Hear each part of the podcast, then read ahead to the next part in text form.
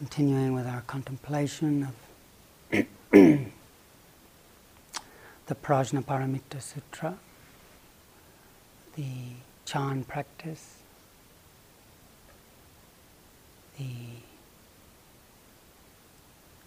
contemplation of the mind ground, the turning the mind to the deathless. These are all different ways of talking about this practice. The cultivation of the third noble truth. It's another way of talking about it. The third noble truth is cessation.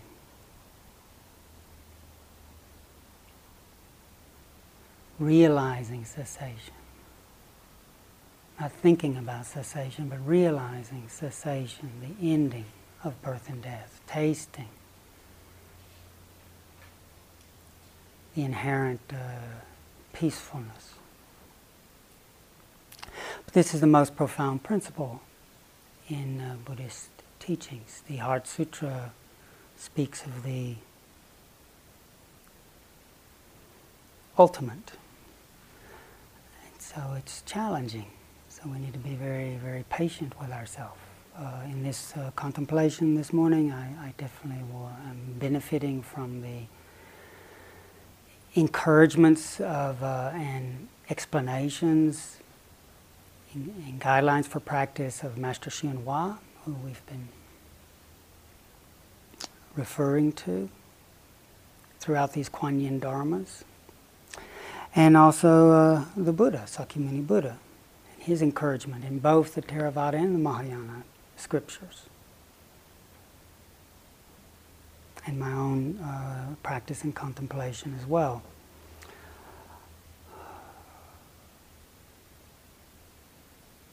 Essentially, the Heart Sutra is looking at the distinction living beings make between existence and emptiness. The sense of there being something or there being nothing. Emptiness. The distinction between something and nothing. In appearance, it appears, uh, they appear really different. Through language, they really appear different. It is or it isn't. And through language, there's all the different dualities. There's night and there's day, and they're different. And there's good and there's bad, and there's different. There's up and there's down, and there's different. There's getting bigger and getting smaller. There's uh, samsara and there's nibbana. And most obviously, there's, uh, there's something and then there's nothing. In this uh, teaching, the Buddha is pointing out that actually these, these principles, though they might appear to be two, they are in actual, actuality one substance. They're not two. Master Hua encourages us to, to contemplate like this. He says, this is an, an analogy. We can come uh, in the early morning um, to practice maybe Kittisaro's already rung the bell, but we're keen. This is Chan after all, we're keen. So we're coming early. And we open the door and we look in this room. Oh, it's empty. There's nobody here. It's empty. I want to be first, but I also want a cup of tea. So we go quickly make a cup of, cup of tea, and then we, then we look in there, and there's Alex in there.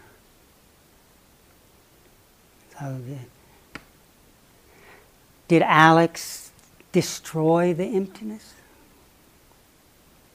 Alex is occupying the emptiness. But did the emptiness run off somewhere?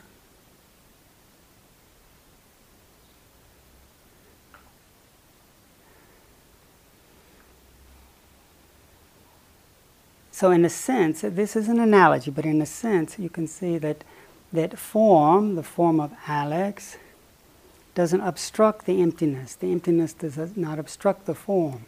Then when Alex leaves the room, we say, oh, it's empty. When Alex or whoever comes in, we say it's full. Or there is form.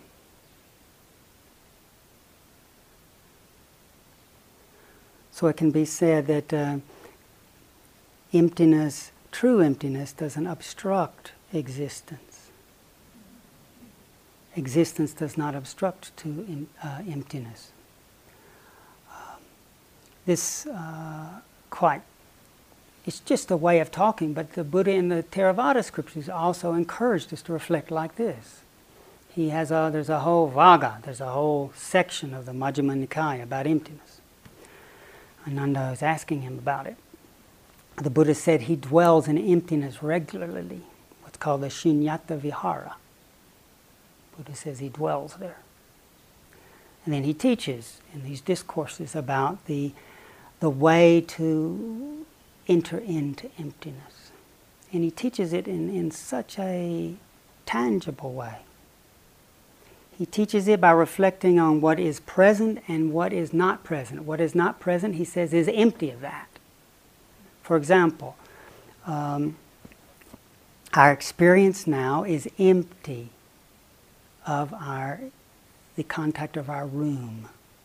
It's empty of the contact of being outside, looking at the uh, things in Underberg when we were last in Underberg. That's not in the experience. The experience is empty of it. But what the Buddha says is not what is not empty is what is we know what is present now.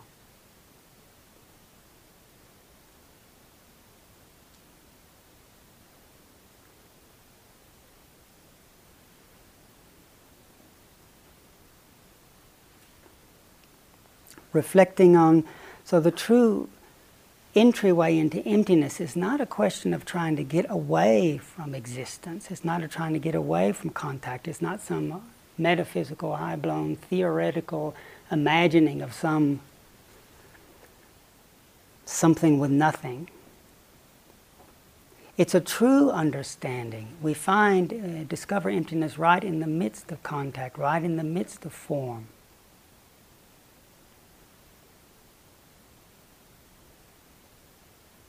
When we don't understand emptiness, we then separate existence and annihilation. We separate things being and things not being. Existence and emptiness are separate. And it's not a true emptiness, it's a false emptiness. And it's a false existence. When we, when we think things exist, that's birth and death, isn't it? When we, and, wh- and what do we take to exist? The five khandhas. It's the focuses of the grasping mind. That's real and its existence. It's me. And we've, we've been looking at this. When we take uh, my healthy body as me, then when it, uh, I've got something weird going on with my ear, so I'm like in a drum now. So it's kind of strange. But if, if I take, no, no, what's going on? What's going on with mine? What's going on with mine? We take that as mine and my possession, then when the, when the form changes, there's a sense of dislocation. When we believe existence really exists, that's called birth. And in that very moment, we create death, time, rebirth.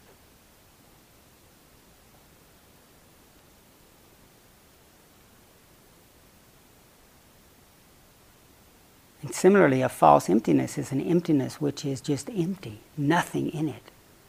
We, we, we, we, we a false emptiness is dead. False em- emptiness has no consciousness. A false emptiness is, is, is still a delusion. In the Prajnaparamita Sutta, uh, when Bodhisattva Avalokiteshvara was contemplating the prof, uh, was practicing the profound Prajnaparamita, he illuminated the five skandhas and saw that they're all empty. And he crossed beyond all suffering and difficulty. So he, he took, took the heart and contemplating right at what we take to be existence, what we take it to be. And when we, when we start uh, contemplating and leaving aside all the shadows that we take into this moment, we're not really here and now, iha, as Thanissara was saying yesterday, which is in some translations, it's not in our particular translations. When, when uh, Avalokiteshvara is contemplating, he's contemplating always here. Now, the, w- w- when we're not really here, then we, we're lingering after the past with all sorts of memories anticipating the future, based on those memories and those notions, wanting the future, clinging to the present. We're not really here. But when we are here and we see that what appears keeps shifting and changing, then we start to see that the, this present moment is empty of what? It's empty of solidity, the conditions, these khandhas. They're empty of permanence empty of ultimate reliability. You get peaceful, have that pleasing feeling. Ah, I've got it. But it changes. And so now our, our experience is empty of that pleasant feeling. It's not there. And so we start to see when we contemplate with prajna, with with direct knowing. This is not knowledge. Thanissara, I never heard that before, that in uh, one uh, etymology that uh, prajna is translated as prior to prajna, prior to knowledge. That this is, it's not putting down knowledge, but the knowledge of memory, the knowledge of I know this, I know that, I'm this way, I'm that way, I'm the best, I'm the worst this is good, this is bad. Prior to that, when we, when we just live through knowledge, through our concepts of life, then existence is existence. And we grasp hold of health because it's real. And we grasp hold of pleasure because it's good. And we grasp hold of praise because that's also good. And what happens? When they collapse. Suffering, death, because we don't realize that those very conditions are empty of solidity, empty of reliability, empty of self. We thought it was me. It wasn't.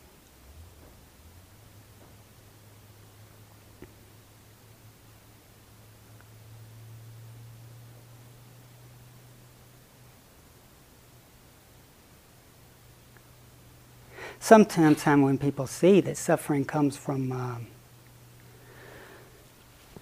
grasping like this, then we go the other extreme. Oh, wow, suffering's coming from from this body, grasping the body, grasping feelings. Obviously, the end of suffering is when that's gone.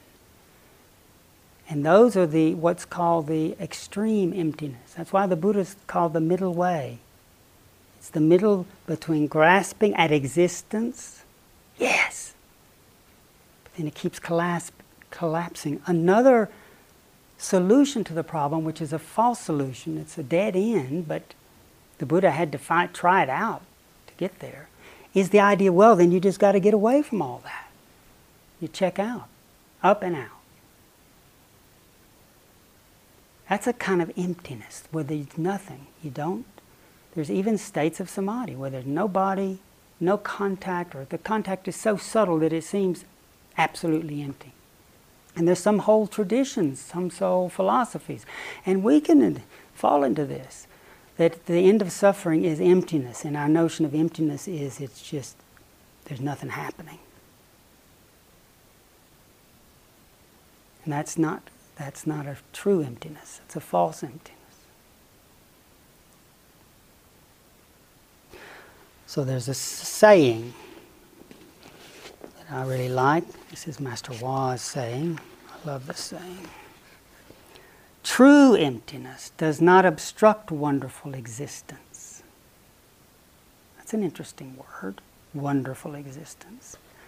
True emptiness does not obstruct wonderful existence. Wonderful existence does not obstruct true emptiness. True emptiness isn't empty. Wonderful existence doesn't exist. Because true emptiness isn't empty, it is therefore called wonderful existence. Wonderful existence doesn't exist, and so it's called true emptiness. When it's just existence, we grasp and it's suffering. When we want emptiness just to be have nothing in it, we're there's a kind of peace, I guess, but we're cut off. And there's still aversion. We don't want any contact. We still have fallen into this trap, led the way. The trap has been created by the conceptual mind that really separates the two. It is or it isn't. Make up your mind. But when when we realize existence is empty of solidity, empty of permanence, empty of self, empty of ultimate satisfaction when we grasp. When one really knows that, it's called wonderful existence.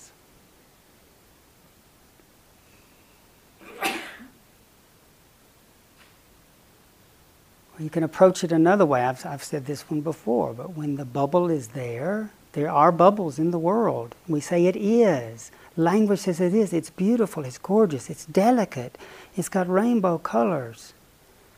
Pop. Some can say, no, it isn't.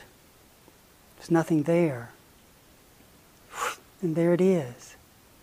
So it is, and it isn't don't reach the truth when we don't understand the power, the creative power, and the destructive power, and the misleading power of the conceptual mind, then we fall into one extreme or the other. It is or it isn't. We grasp or we reject. We grasp or we reject. And then we never really are at home with the true nature of things.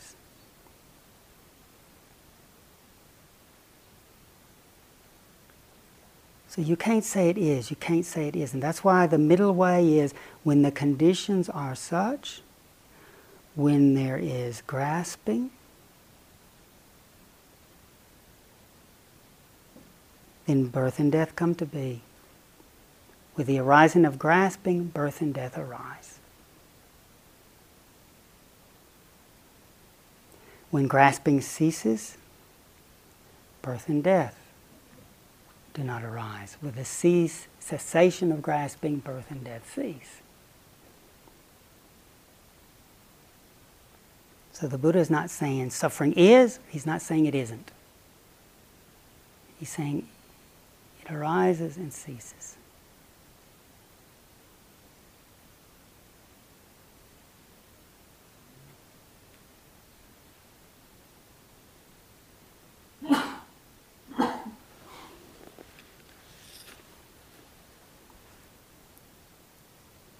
The Heart Sutra, one translation of the Heart Sutra is Prajna Paramita Sutra, is that prajna, not the intellectual knowing, that knowing is what leads to the separation, leads to existence and me and mine, creating birth and death, and it's not there. The, that direct knowing or the, what Ajahn Sumedho called intuitive knowing. I, I like immediate knowing. Is the heart. That could be called our true heart. Our true heart is prajna. Our true heart is wisdom. Our true heart is this diamond, indestructible, undying, luminous, primordial nature. What the Buddha called the deathless. But when we don't understand that, we then take other things to be our true heart. When we grasp at the existence, then we take the body to be me. It's all happening to me, my body. Oh, I'm, I'm feeling terrible. I'm great. That's the center, that's the focus, that's me. Or if we even get some perspective on the body, then we're still taking the thinking mind as our heart. We take that to be the true heart. And then the thinking mind says, no, this is good. This is right, this is wrong. And then we, we because the thinking mind is a part of vijnana, manovinyana, it's, it's a dualistic consciousness. So it contracts around some condition that it takes to be me. It's still birth and death. Prajna, before thinking. What's before thinking? The thought comes and the thought's there happening now. You hear the sound, and what is after the thought? Before the thought, or before the sound, and after the sound. The knowing is still there. When we're dazzled by existence, then we wonder the sound's there, oh, it's gone. The praise is there, oh, it's empty now, there's nothing there. Oh, there it is. There's the lightning flash. Whoa, that's gorgeous. And it's all gone, nothing happening. Come on, let's have another one. Ah, look at that. And it's gone. Empty, nothing happening, nothing happening. Mm-hmm, Come on, where's that bliss coming? Nothing happening. Ah, there it is. We so believe it is, it isn't, it is, it isn't, it is, and isn't. We don't know the principle of emptiness, that really the real emptiness dharma is mind, it's knowingness space. It's like the sky. The mind is like the sky, Master Hua says. Is the sky empty? And he says, the sky has room in it for everything. Yes, it's empty, but there's room for everything. The sky doesn't obstruct the earth, the earth doesn't obstruct the sky. The sky doesn't obstruct the clouds, the clouds don't obstruct the sky.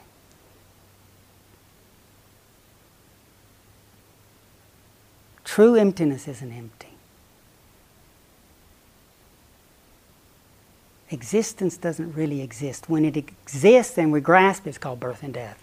When we know the true changing, empty nature of existence, that can be called wonderful existence. So, language can't make it. It's a problem with a word like emptiness. Some people think that it means nothing. Wonderful existence is another way of talking about the same principle.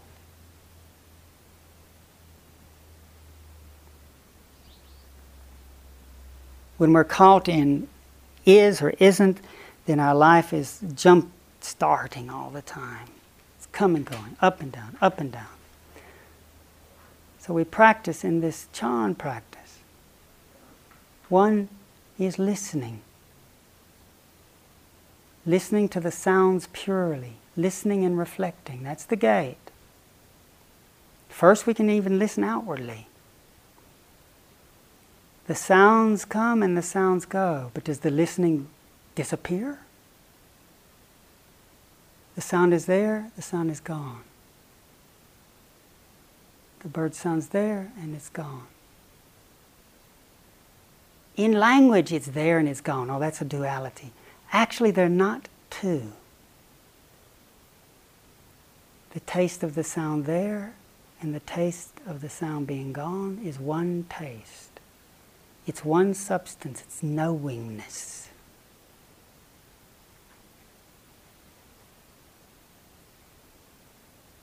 Eyes open, eyes closed. Eyes open, eyes closed the knowingness, the inner listening can be aware. Though in language we say the outer world, the inner world, the outer world, the inner world. It's ultimately not two. It's arising and ceasing within this one mind.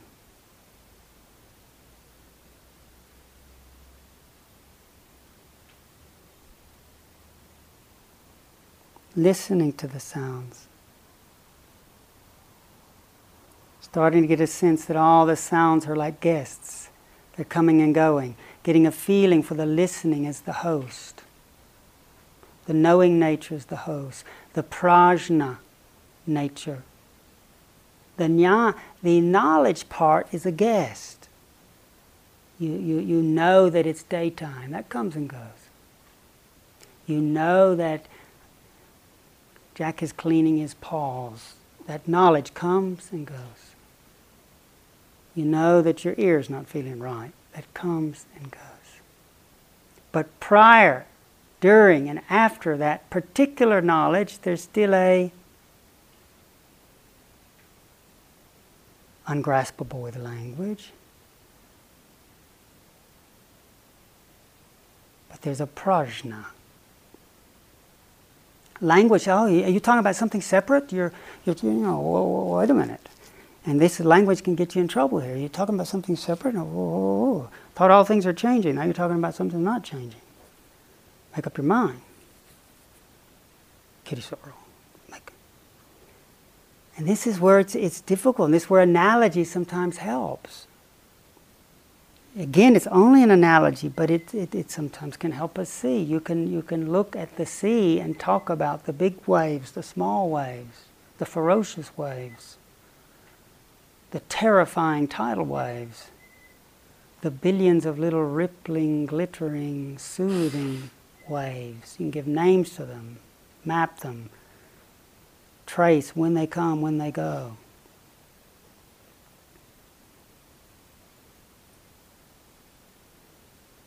But there's also that in the sea which is fathomless, measureless, deep.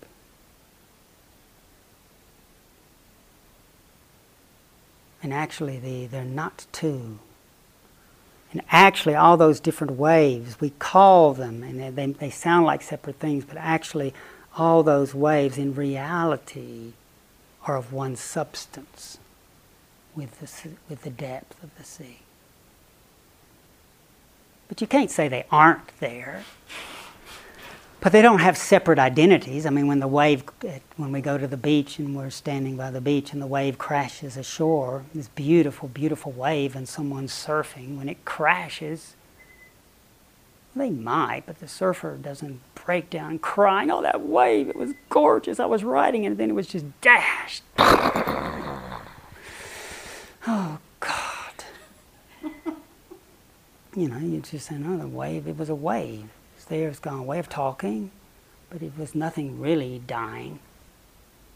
It's all part of one substance. When we don't understand true emptiness or true or wonderful existence, we, we contract around a condition, take it to be real.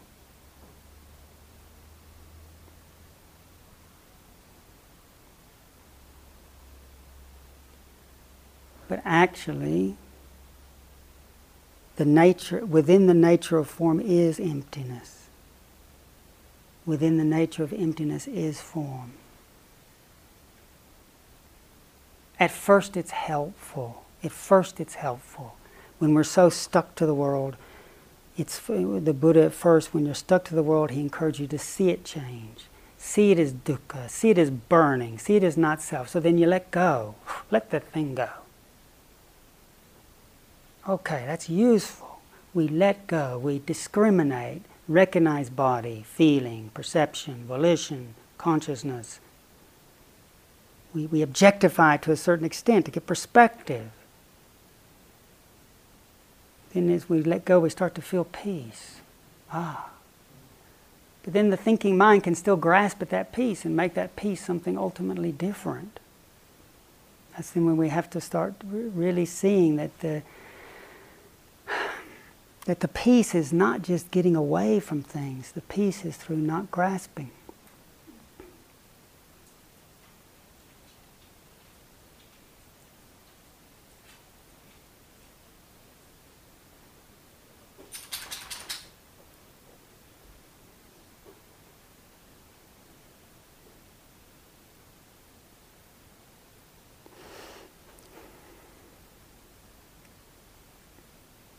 In this practice, we're listening, turning the mind back, reversing the flow. The outflow that's based on the sense that we really are going to capture happiness, capture what our true home is. As we start to suffer from that, we start to then question, turn the mind back. And then the hua t'ou, the, the um,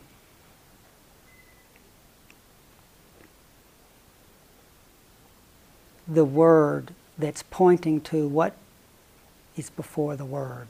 Hua t'ou literally means before the word.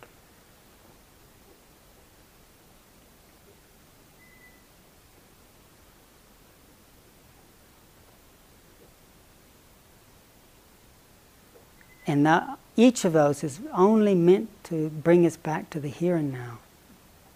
Even here, as Thanissaro says, Iha can be a hua t'ou. Here helps us see then the shadows, the true nature of how sounds come and go, feelings come and go, the breath comes and go. So here, we listen to the sound of here and let the sound dissolve. Ajahn Chah's, one of his favorite hua t'ous, he didn't call it a hua t'ou, but it's, it's a word that brings us back to the true heart, was my ne, not certain. That's his phrase, my ne. When we're starting to get caught up, oh, I'm really getting there, he would just say ne. Just a little sound that helps us cast aside that, that, that mark, that characteristic that just concretizes it. My ne. when, we, when we're saying it's like when the weather is bad and we're thinking, oh, this is terrible, he would say, train yourself to say, Mane, and look again. You see, it's just feeling, it's just thought. Or when the weather's wonderful, oh, this is wonderful, you say, Mane. And start to see that all of these marks, it's good, it's bad, it, it's right, it's wrong, are essentially marks. Let the sound keep taking us back to the listening, the knowing.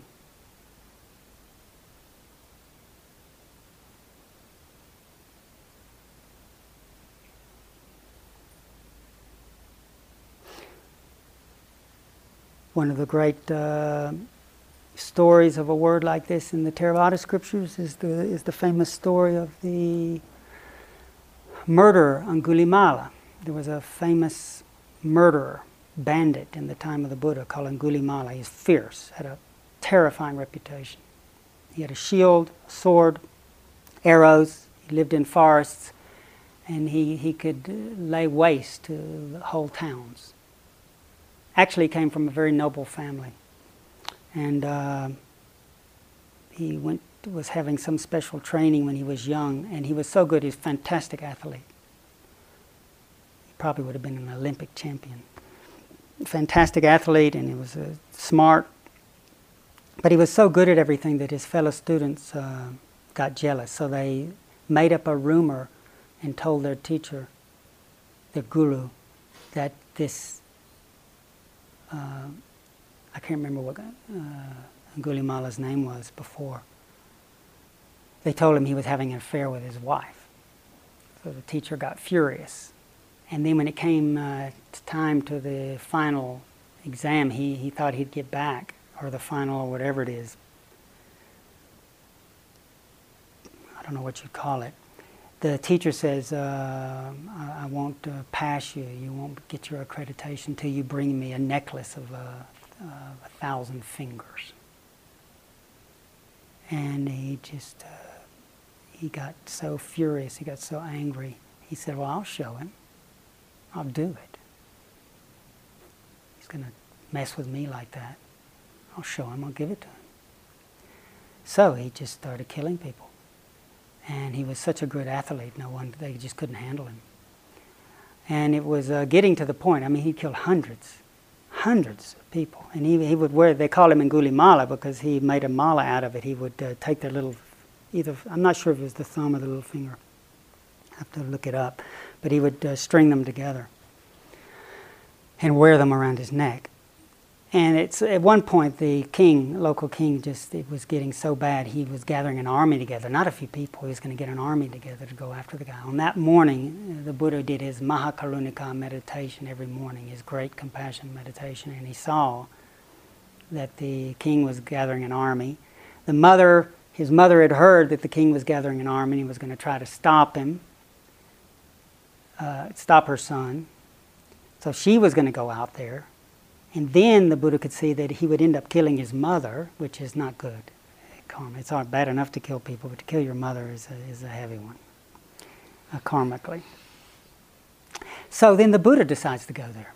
And so he, he makes his way to the forest where he is. Three times people tried to stop the Buddha and say, Lord, please, it's very dangerous. Angulimala's in there. And the Buddha didn't even answer. He just stayed silent and kept going. Three times people tried to stop him. Then he comes. Angulimala sees this lone monk coming and thinking, what is this? Usually the whole groups of people come after me. This is just one? And he thought, well, maybe I'll just take. He's got some courage, but I'm going to take this guy's life. And then the, the uh, Angulimala is used to being able to run down deer. He's even said he could run down a horse.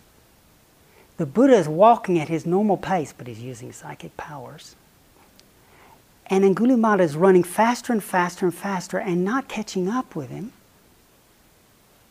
And the Buddha seems to be walking at a normal pace. Finally, in frustration, he stops and shouts, Stop!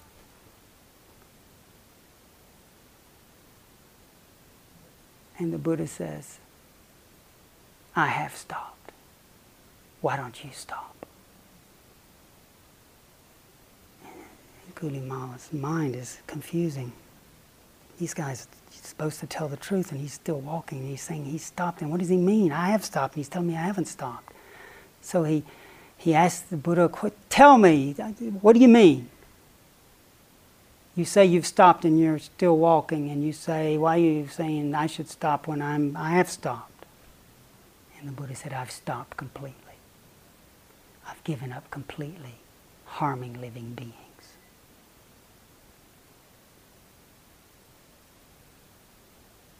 And, and, and suppose and something happened. He realized he'd met, it linked back into this, ancient goodness that he had. He's a very capable being. And he threw his armor, he threw his shield, he threw his sword. He realized I've met someone here of real principle, and he he um, asked for teaching. He actually became a monk.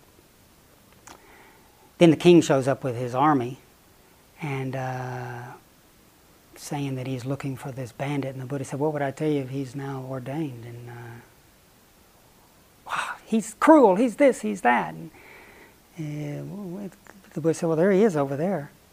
And the king's hair stood on him, supposedly. And the Buddha said, Don't worry, no, no, he's, he's fine. So the king acknowledged that and the, the Angulimala starts uh, practicing and making breakthroughs. And um, I believe before the next incident that they told in the scripture that happened, he'd had a breakthrough, a real breakthrough. But that's my opinion. He was on alms round one day and he saw a, a woman in childbirth, but the child wouldn't come out, and, and she was just moaning and in agony and he just came back and he just said, There's just too much suffering in this world. He, he said to the Buddha, I wish I could help that uh, woman. She's in all this suffering. And the Buddha said to Angulimala, he said, um, Go back and say to that woman, Sister, since I was born, I have never purposely taken a breathing being's life. By that truth may you and the child have peace. Sister, since I was born, I have never purposely taken a breathing being's life. By that truth may you and the child have peace. And he said, Lord, wouldn't I just be telling one big lie? I've taken the lives of many breathing beings. Then Angulimala, go and say to the woman, Sister, since I was born into the noble birth. I have never purposely taken a breathing being's life, taken a breathing being's life by that truth. May you and the child have peace.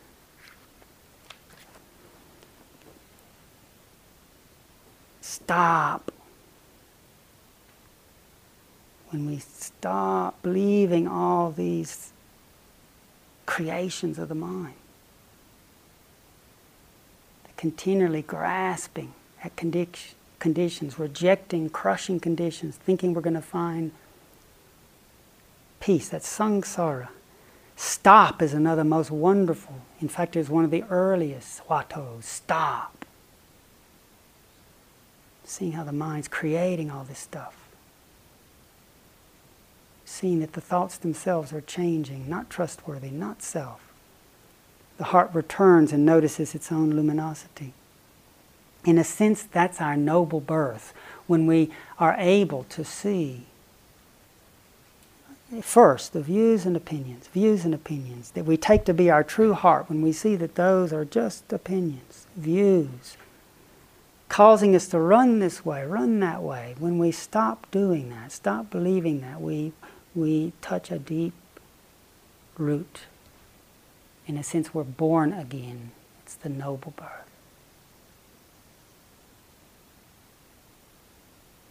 So when uh, Angulimala said that, since I've been born into the noble birth, he said that to the woman, and then she, that helped ease the birth.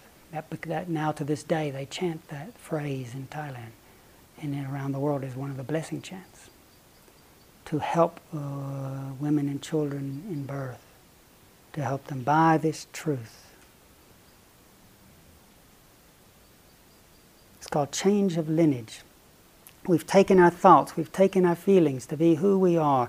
When we start to see that they're coming and going, coming and going, they're not mine. Change of lin- lineage when we reconnect with something that's always been here. When we reconnect, we notice it. The depth, the unmoving suchness.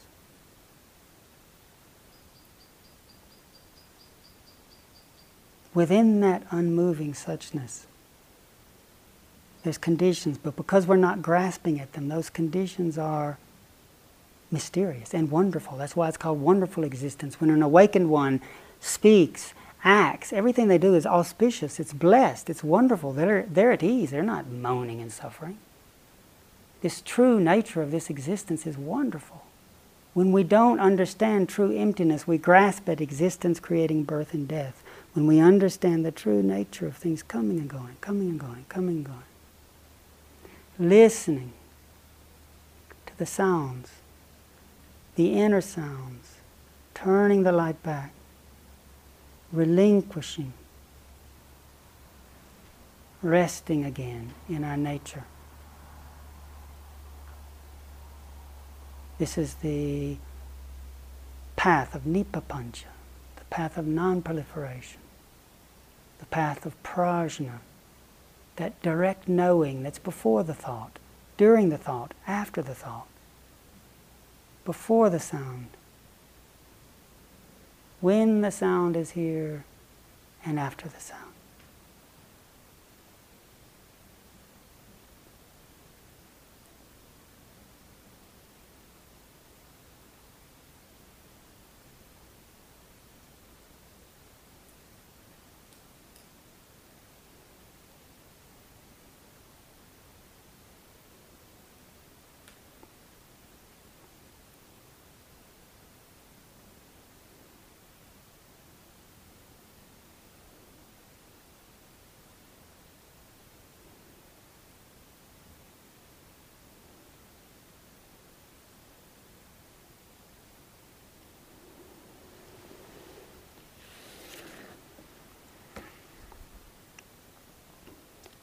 True emptiness does not obstruct wonderful existence. Wonderful existence does not obstruct true emptiness. True emptiness isn't empty. Wonderful existence doesn't exist. Because true emptiness isn't empty, it is therefore called wonderful existence. Wonderful existence doesn't exist, and so it's called true emptiness.